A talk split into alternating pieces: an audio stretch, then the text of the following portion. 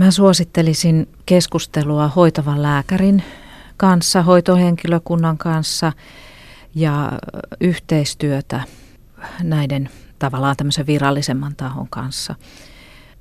Myös ihan sen miettimistä, että onko minusta siihen rehellisesti sopimista, jos on sisaruksia, muita läheisiä, että miten me tämä nyt hoidetaan, miten vastuut jaetaan.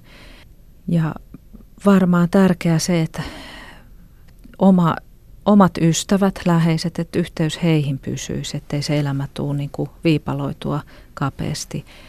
Entä miten te kannustaisitte heitä, jotka tälläkin hetkellä elää keskellä hoivataistelua omassa elämässään?